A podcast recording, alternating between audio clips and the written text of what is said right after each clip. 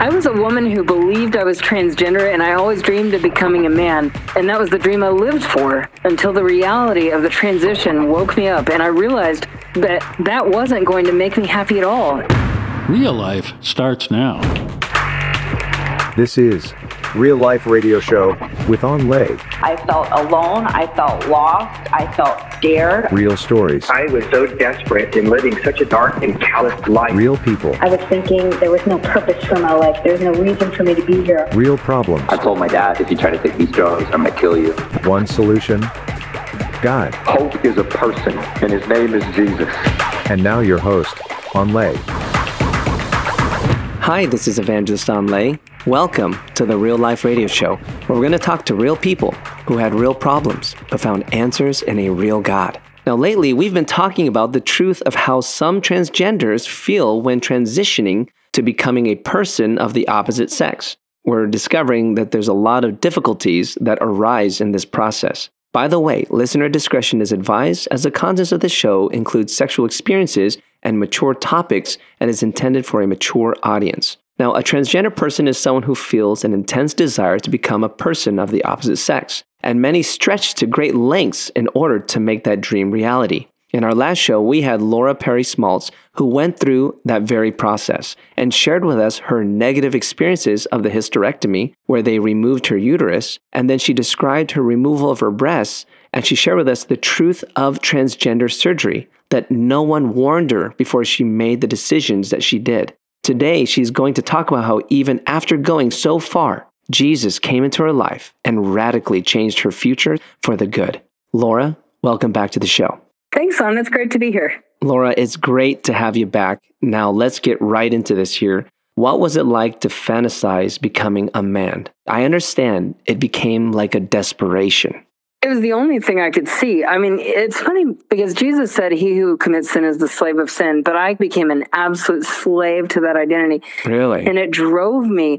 Every decision that I made had to be whether it would affirm me as a man or not. Every conversation I would have with people, I was wondering if they believed me. Everything I wore, the way I walked, the way I talked, every move I made. And I remember trying to watch other men and see, was I doing it right? And I remember looking in the mirror and going, something's not quite right. Like, I'm looking like a man, but it still is not real. But this drove me, like, for years of trying to make this all real and trying to suppress the knowledge that I had ever been a girl. Kind of like how people, they watch games because they play the game and they're trying to play the game better. Like, it's a sport. Right. Now, I understand that there came the depressing moment that the final step of the transgender operation, which is a phalloplasty, you realize it cost too much and a certain reality hit. What was that? Yeah, and not only did it cost too much, because it would have cost me about one hundred thousand dollars at the time. And that's really the only reason I didn't have it, even though I began to realize the horror of what they were really offering. And there were no good options.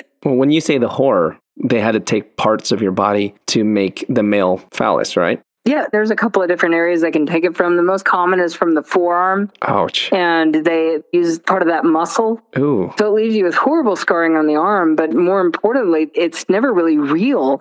And even though you can have some nerve sensation, they put in an artificial pump to inflate it. There were all kinds of urinary problems, all kinds of other complications that would come. I'd heard stories of where the tissue would start dying. Oh. Gosh, yeah, necropathy. Yeah, and then on top of that, at the time, they said forty to sixty percent would lose all sexual feeling. Oh, gosh. And I know of a girl that ended up in a wheelchair because they did so much nerve damage to the groin. That's, oh my gosh, you know. So this was a reality that hit. As you're researching it, you're like, wait a minute, this is not good. Now, I understand in this moment, you're in a relationship with a trans man who happened to be a Republican at the same time. And he got you into circles where you would hear about this person, Jesus Christ. Tell us about that. Right. So most people would actually call him a trans woman. Ah, whoops. That's right. He was a biological man living as a woman. So we were opposite sex naturally, even though we were both living as trans.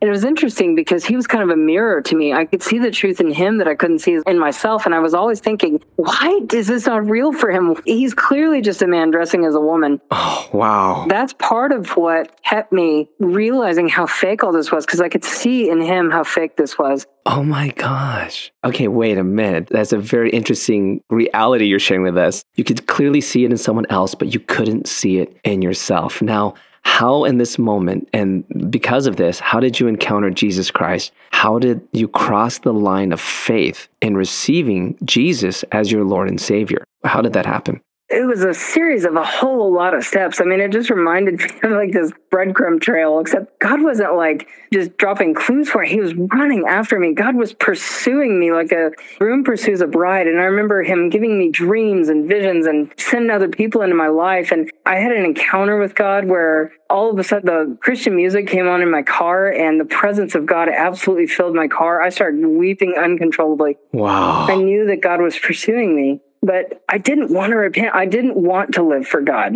And so I had this knowledge, but I didn't know the goodness of God. When God began to really reveal himself to me through my mom's Bible study, I was doing a website for her Bible study. And through that, I was reading parts of her lessons, really for working on the website at first. Mm. But then I started calling and ask her questions, and I began to see how the Lord was transforming my mom. Wow. So through your mom, which is interesting because that was the whole disconnect at the beginning. Now God is changing your mom and suddenly you are opening your heart to Jesus Christ. How did that happen? Tell us about that moment when you were like, come on in, Jesus. And that's the beautiful thing. God began to work in her. And as he began to transform her, God began to show me over the years what he was doing in her. And it was like the gospel was so real. I mean, it was like Christ is alive. I could see the Lord working in her life. And I knew this is not just some religion. This is real. And I went home one night and I was like, God, I want what my mom has. Because for the first time in my life, I saw peace in my mom. Mm. If I picture my mom from childhood, all I see is the stress on her face because she was just constantly under stress and pressure. And to see that peace in my mom, like I have never seen this. And I knew it was real. So I gave my heart to the Lord and I wanted to be a man of God, honestly. Interesting. Yeah, because like here you are, you gave your life to Jesus in this moment here and you made this decision, but then you were identifying at this moment as a brand new Christian, but you were still in your mind a transgender. Is that right? Yeah, and I was sincere. And honestly, at the time, I think I just believed that I knew it was wrong. I was so repentant for everything in my life. And I was asking the Lord to bring to mind every way I'd sinned against him. And I had no idea how much sin there really was. But I wanted to be clean. I wanted to live for the Lord with all my heart. I was so radically changed. Wow. But I didn't believe that I could change. I didn't think that I could go back to being a woman. I had all these surgeries. I had all this facial hair. I had a job where I was only known as male. And so I didn't really have any concept of detransition, really. Mm-hmm. It was like, Lord, I'm stuck this way. I'm sorry I did all this, but now I'm going to be a man of God. Interesting. So here you are. That's your initial goal. And I'm sure Christians around, you're kind of like thinking this is weird because you're like, I'm a Christian. And so people are probably kind of like, okay, that's weird. But God used this moment and you suddenly got a revelation about transgenderism when you had an encounter with the Lord about this very topic. Tell us about that. Yeah. And, you know, I was so on fire for the Lord and I was telling people about Jesus. God was pouring his word into me. Wow. And it was really the word of God that began to change me and transform me. But I didn't know what to do about this, so I kept getting convicted, and I would just push it under the rug. But eventually, when the Holy Spirit got a hold of me, the whole Bible was telling me that I couldn't be transgender. Wow. Because the whole point of the Bible is that God is God and I am not, and that he's the creator. Wow. And so one night, I threw myself on the floor before him. I was so desperate for the Lord. I said, God, I want everything you want from me. I want to live for Jesus. And I said, what do you want from me? And God asked me a question. He said, if you stood before me tonight, what name would I call? Oh my gosh. I had heard God calling me Laura in my prayers, and I didn't like it. You know, I was trying to pretend he wasn't. I was trying to ignore that. But I said, God, that's not fair. I've repented of this. I said, I'm sorry, but I can't go back. And the Lord reminded me in John chapter one, it says, Jesus Christ himself is the creator. And he said, you cannot claim to love me and yet reject my creation. Whoa, Laura, that's heavy stuff. Laura, let's stop here. I want to have you back on our next show in order to hear how God redeemed your life fully. I really want to just dive into all this with you. Even after there was so much body mutilation, God really did something amazing here with you and giving you these revelations. We definitely want to hear more about that. Laura, thanks so much for joining us. Absolutely. Thank you so much for having me on. Guys, I'll be right back. I definitely want to talk more about what you just heard right after the break. Hey, everyone. As an evangelist, I'm really into changing people's lives with a powerful message of the cross. Do you know people are getting set free from drugs, addictions, and internal anguish by the power of the Holy Spirit working through our show? Will you ask the Holy Spirit if He wants you to partner with us financially? Every donation will help us to reach one million more people. Think of it. thirty people giving one hundred dollars a month will bring this show in front of one million more people. Will you help me to get to one more city in the U S? You can give by going to awaken the nations dot com. Real Life Radio is a ministry of Awakening the Nations, a five oh one c three nonprofit organization that depends on your donations. If you would like to find out more about Awakening the Nations or make a tax-deductible donation, please visit our website at awakening the nations dot com or call us at eight seven seven, four eight zero, four four seven seven. That's awakening the nations dot com or eight seven seven, four eight zero, four four seven seven. More Real Life starts now.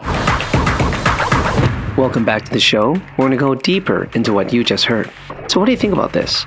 For me, I love this testimony because it shows how she kind of woke up out of her mirage. She realized this dream, this chase, it's nothing but a desert. It wasn't going to make her happy. And I think all of us can relate to that. You know, there's some time in our lives where all of us can chase something. We really believe that it's going to make us happy. And then when we get it or almost get it, well, we're not happy. Think about it for her. How can she do all those hormone therapies, all those surgeries, and then end up completely disappointed? It's written in Proverbs chapter fourteen, verses twelve. There's a way that seems right to a man, but its end is the way of death.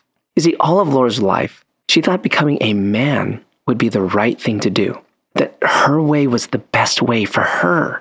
But in the end, all that was so meaningless. And you know why? Because the only thing that brings a person true fulfillment and happiness is to have your soul saved. Did you know that Jesus promises something called sozo to those who come to him? What is that? Well, it's a Greek word that means salvation, but specifically, it means to be made whole. Laura thought transitioning would make her feel whole, but it did the exact opposite. It took away so much from her. She went through menopause at a young age. She lost everything and was very disappointed. But it's written in Romans chapter ten, verses nine, that if you confess with your mouth the Lord Jesus and believe in your heart that God raised him from the dead, you will be saved. And that word saved means sozo, which means you'll be made whole. You'll be made to feel complete. You will be completed literally by Jesus Christ. He literally pays for the sins of your past. He literally makes who you are real for all to see. Lord Jesus, I'm praying for the person who's saying, gosh, that's me. I don't feel whole. We realize, gosh, that's you. We need you in our lives, Lord Jesus. And we ask you, Lord God, please fill me right now. Fill us right now, Lord God, to the point where we are like, wow, I know who you are, Lord. And now I know who I am. We ask for this in Jesus' mighty name. I hope you're blessed by this testimony. And I know that your life was touched. Did you know we have a Facebook page? Just search for Real Life Radio Show on Facebook and find out more about Real Life Radio guests, schedules, and events. That's Real Life Radio Show. See you next time.